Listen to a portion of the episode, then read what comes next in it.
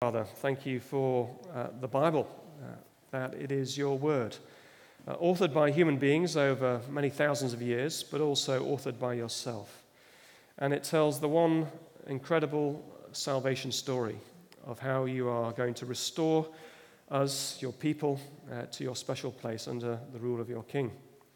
So we pray that as we dive into this part of this Bible trajectory today, 2 Samuel 7, and we think about the Davidic Covenant, that you indeed strengthen and encourage our hearts in your outworking of your purposes, your salvation purposes.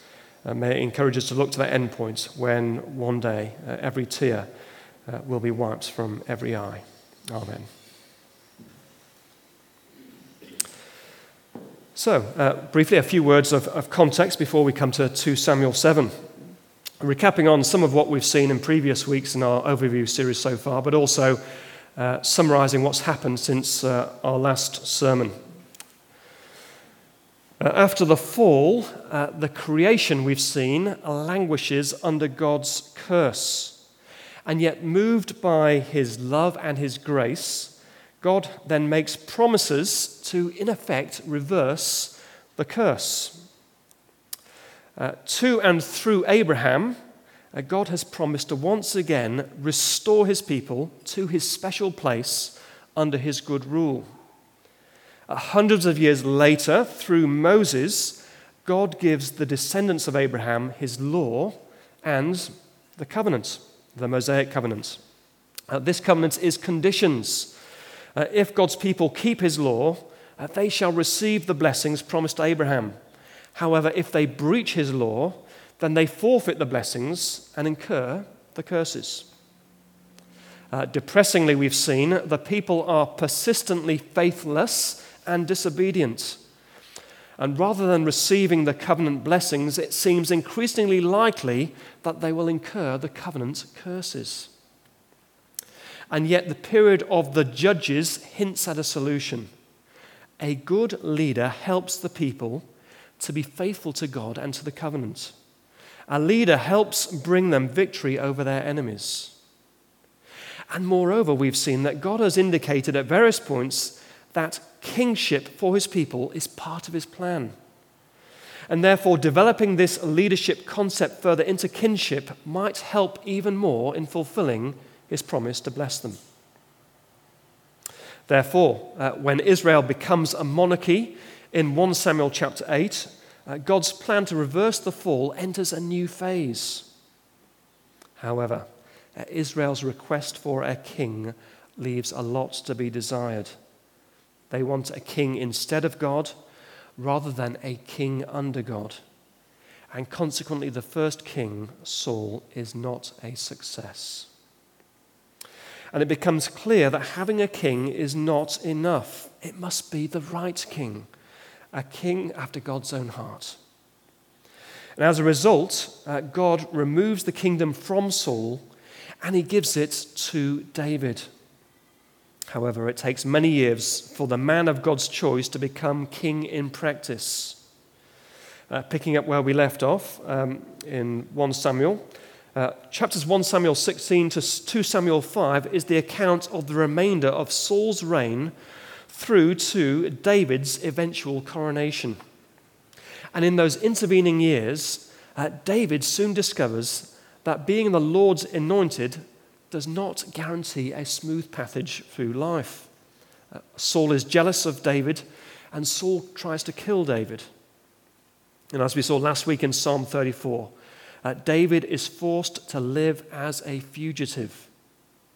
Resolution comes, of course, with Saul's death in battle against the Philistines, and David then becomes king in his place. So moving closer to home as we approach 2 Samuel 7. 2 Samuel chapter 5, David captures the Jebusite fortress city of Jerusalem, and he makes it his capital city. And there he builds for himself a plush royal palace. And in 2 Samuel chapter 6, he brings the Ark of the Covenant into the city. Of course, the Ark represents God's presence and God's rule. Figuratively, it was viewed as the footstool of the divine throne. To David, it seems like the logical step then is to build a temple for the ark, and it sets the stage for a dramatic further revelation of God's plans in 2 Samuel chapter 7. 2 Samuel chapter 7 is an Everest on the covenant skyline of the Old Testament. In this chapter, God establishes what proves to be the third and the last Old Testament covenant. It's what's called the Davidic Covenant. And it serves to locate the kingship in a covenant framework. Looking backwards, it links the kingship to the previous covenants with Abraham and with Moses. And looking forward, it shows how vital the kingship will be in realizing all the blessings promised under the Abrahamic and the Mosaic covenants. The kingship will become the means by which God will reverse the curse. So we're going to hear now 2 Samuel 7. Please note as it's read that there is a play on the word house. The word house is used in two senses. Firstly, as a literal physical house, a temple, but also the house as in a dynasty. Okay, so now we're going to read 2 Samuel chapter 7, Tracy.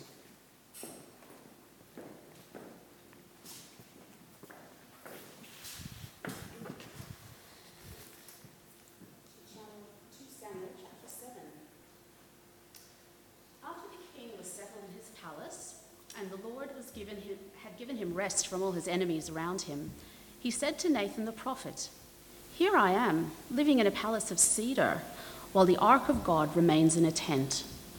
Nathan replied to the king, "Whatever you have in mind, go ahead and do it, for the Lord is with you." That night the word of the Lord came to Nathan, saying, "Go and tell my servant David, this is what the Lord says, are you the one to build me a house to dwell in? I have not dwelt in a house from the day I brought the Israelites up out of Egypt to this day. I have been moving from place to place with a tent as my dwelling. Wherever I have moved with all the Israelites, did I ever say to any of their rulers, whom I commanded to shepherd my people Israel, 'Why have you not built me a house of cedar?' Now then, tell my servant David, this is what the Lord Almighty says. I took you from the pasture and from following the flock, to be ruler over my people Israel. I have been with you wherever you have gone, and I have cut off all your enemies from before you. Now I will make your name great, like the names of the greatest men of the earth. And I will provide a place for my people Israel, and will plant them so that they can have a home of their own and no longer be disturbed. Wicked people will not oppress them anymore, as they did at the beginning, and have done ever since the time I appointed leaders over my people Israel. I will also give you rest from all your enemies. The Lord declares to you that the Lord himself will establish a house for you. When your days are over and you rest with your fathers, I will raise up your offspring to succeed you, who will come from your own body, and I will establish his kingdom. He is the one who will build a house for my name, and I will establish the throne of his kingdom forever. I will be his father, and he will be my son. When he does wrong, I will punish him with the rod of men, with floggings inflicted by men. But my love will never be taken away from him, as I took it away from Saul, whom I removed from before you. Your house and your kingdom will endure forever before me.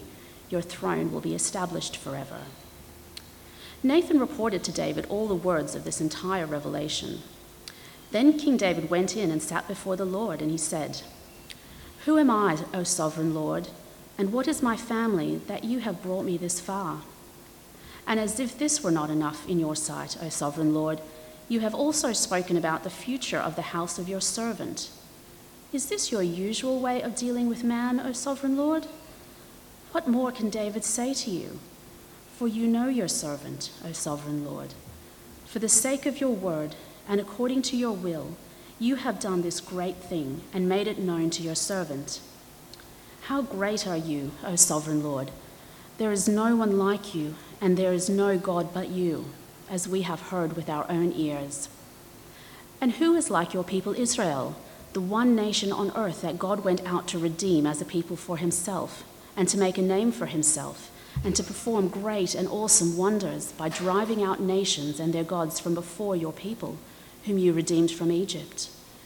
You have established your people Israel as your very own forever, and you, O Lord, have become their God. And now, Lord God, keep forever the promise you have made concerning your servant and his house. Do as you promised, so that your name will be great forever. Then men will say, the Lord Almighty is God over Israel, and the house of your servant David will be established before you. O Lord Almighty, God of Israel, you have revealed this to your servant, saying, I will build a house for you. So your servant has found courage to offer you this prayer. O sovereign Lord, you are God. Your words are trustworthy, and you have promised these good things to your servant. Now be pleased to bless the house of your servant, that it may continue forever in your sight. For you, O sovereign Lord, have spoken, and with your blessing, the house of your servant will be blessed forever.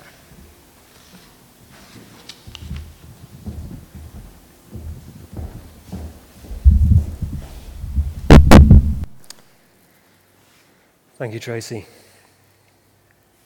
So, with David having established himself in Jerusalem, a glaring inconsistency stirs him to action. Whilst he, the king, luxuriates in a majestic palace, God, the King of Kings, has nothing more than a tent. It was a state of affairs that David resolves to solve without further delay. Initially, the prophet Nathan commends David's temple project, but it seems perfectly reasonable. But later that night, revelation overrules reason. God instructs David to put the project on hold. The time is not yet right. However, what God then promises David far outstrips anything he could have thought or imagined. God starts by making promises to David which sound strangely familiar. God promises that through David, God will provide a special place for his people with whom is established a special relationship, 2 Samuel 7 verse 10. And I will provide a place for my people Israel and will plant them so that they can have a home of their own and no longer be disturbed. Was it not to Abraham that God had said in Genesis 7 verse 8, the whole land of Canaan, where you are now an alien, I will give as an everlasting possession to you and your descendants after you, and I will be your God. God also then promises David military success that will bring about a life for the people blessed by peace and prosperity. They will enjoy rest in the land, 2 Samuel 7 verse 11. God says, I will also give you rest from all your enemies. Was it not to Abraham that God had promised in Genesis 12 verse 2, I will make you into a great nation and I will bless you. God goes on to promise David that his reign will be so significant that he will be revered throughout the whole earth. 2 Samuel 7 verse 9. He says this, now I will make your name great, like the names of the greatest men of the earth. Was it not to Abraham hundreds of years earlier that God had said in Genesis 12 verse 2, I will make your name great. Do you see what God is doing? To this descendant of Abraham, God is reaffirming the promises made to Abraham and his descendants. David's kingship is now located within the trajectory of the covenant promises. The kingship will be the means by which these covenant promises actually will be realized. And God does indeed make David's name great. During and through David's reign, much of what was promised to Abraham will come to fruition. David proves to be the greatest of the Israelite kings. And in two particular respects, Firstly, he is a godly leader. He is God's choice of king, a man after God's own heart. He is faithful to the covenant, and he leads the people to, in turn, be faithful to the covenant. Of course, he's not perfect. His lust will lead him to commit adultery with Bathsheba, and then to order the murder of her husband. But for most of his life, David seeks to be faithful to God. And when David brings the Ark of the Covenant to Jerusalem, the city now becomes the focal point of the covenant relationship with God. It shows that David rules not independently of God, but under God. Jerusalem is not just the city of David, but now the city of God. And as a result, God blesses David's reign and the people through him. It's interesting that through David's reign, much of what is promised in the covenant with Abraham comes to fruition. And David is instrumental in this whole process. David is instrumental, if you like, in bringing about God's people living in God's special place under God's rule. David unites the people, and he completely defeats Israel's enemies. David is the military king. He's the empire builder who completes the conquest of the land where previous generations failed. As a result of David's military campaign, the territory of Israel extends to encompass everything that had been promised to Abraham hundreds of years earlier. Under David's rule, the people do enjoy rest from their enemies. And as was expected of a king, he helps the people to win their battles. So, under David's rule and with God's help, Israel would enter an era of unprecedented peace and prosperity. At last they would have peace in their time. Could this be the final fulfillment of all that God had promised Abraham? Could David be the serpent crusher promised to Adam and Eve in Genesis chapter 3? Could David be the great ruler from the tribe of Judah foretold in Genesis chapter 49? Great though King David would be, God now makes further promises to David that points beyond David's lifetime. Great though David's achievements would be, there is a greater fulfillment of the Abrahamic promises at a future time. With a sense of acute irony, whereas David had flagged his intention to build a house for God, in other words, a temple, God now says that actually it is he who will build a house for David, in other words, a dynasty. 2 Samuel 7, verse 11. The Lord declares to you that the Lord himself will establish a house for you. What's more, the house that God will establish for David will never fail. David's royal line will never die out. His reign and rule will be eternal. 2 Samuel 7, verse 12 to 13. When your days are over and you rest with your fathers, I will raise up your offspring to succeed you, who will come from your own body, and I will establish his kingdom. He is the one who will build a house for my name, and I will establish the throne of his kingdom forever. God is committing himself to David's royal line. God is committing himself to ensure that the royal line will endure forever. While some of David's descendants would be unfaithful kings, God would discipline them, but never take away the kingship from the family line as he did with Saul. Picking up verse 14. I will be his father, and he will be my son. When he does wrong, I will punish him with the rod of men, with floggings inflicted by men. But my love will never be taken away from him, as I took it away from Saul, whom I removed from before you.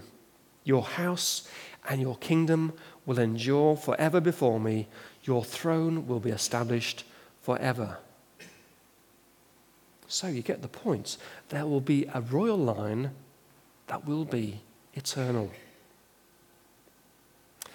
Now, it's worth pulling into the lay-by for a few moments to just reflect on the nature of Old Testament prophecy.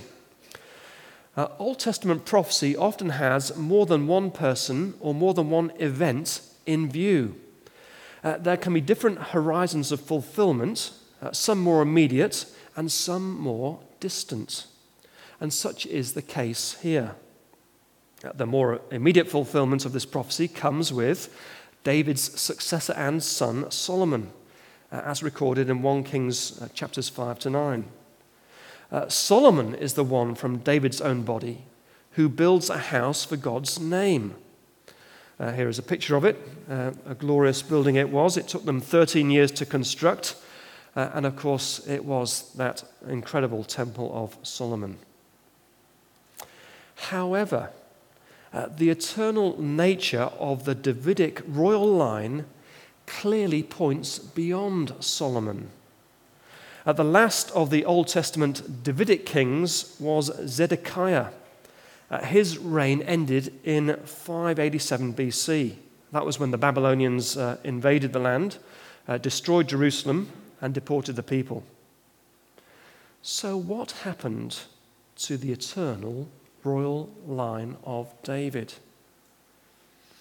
1,000 years after God's promise to David, the angel Gabriel appears to a Jewish peasant girl in Nazareth, and the lineage of her husband-to-be is significant. She was, as recorded in Luke chapter 1, verse 27, pledged to be married to a man named Joseph, a descendant of David. And the angel announced details of a special royal birth. Luke 1, verse 31. You will be with child and give birth to a son, and you are to give him the name Jesus. He will be great and will be called the Son of the Most High. And the Lord God will give him the throne of his father David, and he will reign over the house of Jacob forever. His kingdom will never end. Jesus is the Davidic king whose reign will last forever. And if the kingdom lasts forever, so also the house lasts forever, the dwelling place for the Lord. And Christ, of course, is the one who builds an eternal house for God. It is the church, the spiritual house in which God dwells. 1 Peter 2, verse 4. As you come to him, that is Jesus Christ, the living stone, rejected by men but chosen by God and precious to him, you also, like living stones, are being built into a spiritual house in which God dwells. So in conclusion, what is the main purpose of the Davidic covenant? It's not just to link the achievements of David's reign with the Abrahamic covenant. It has a far greater significance.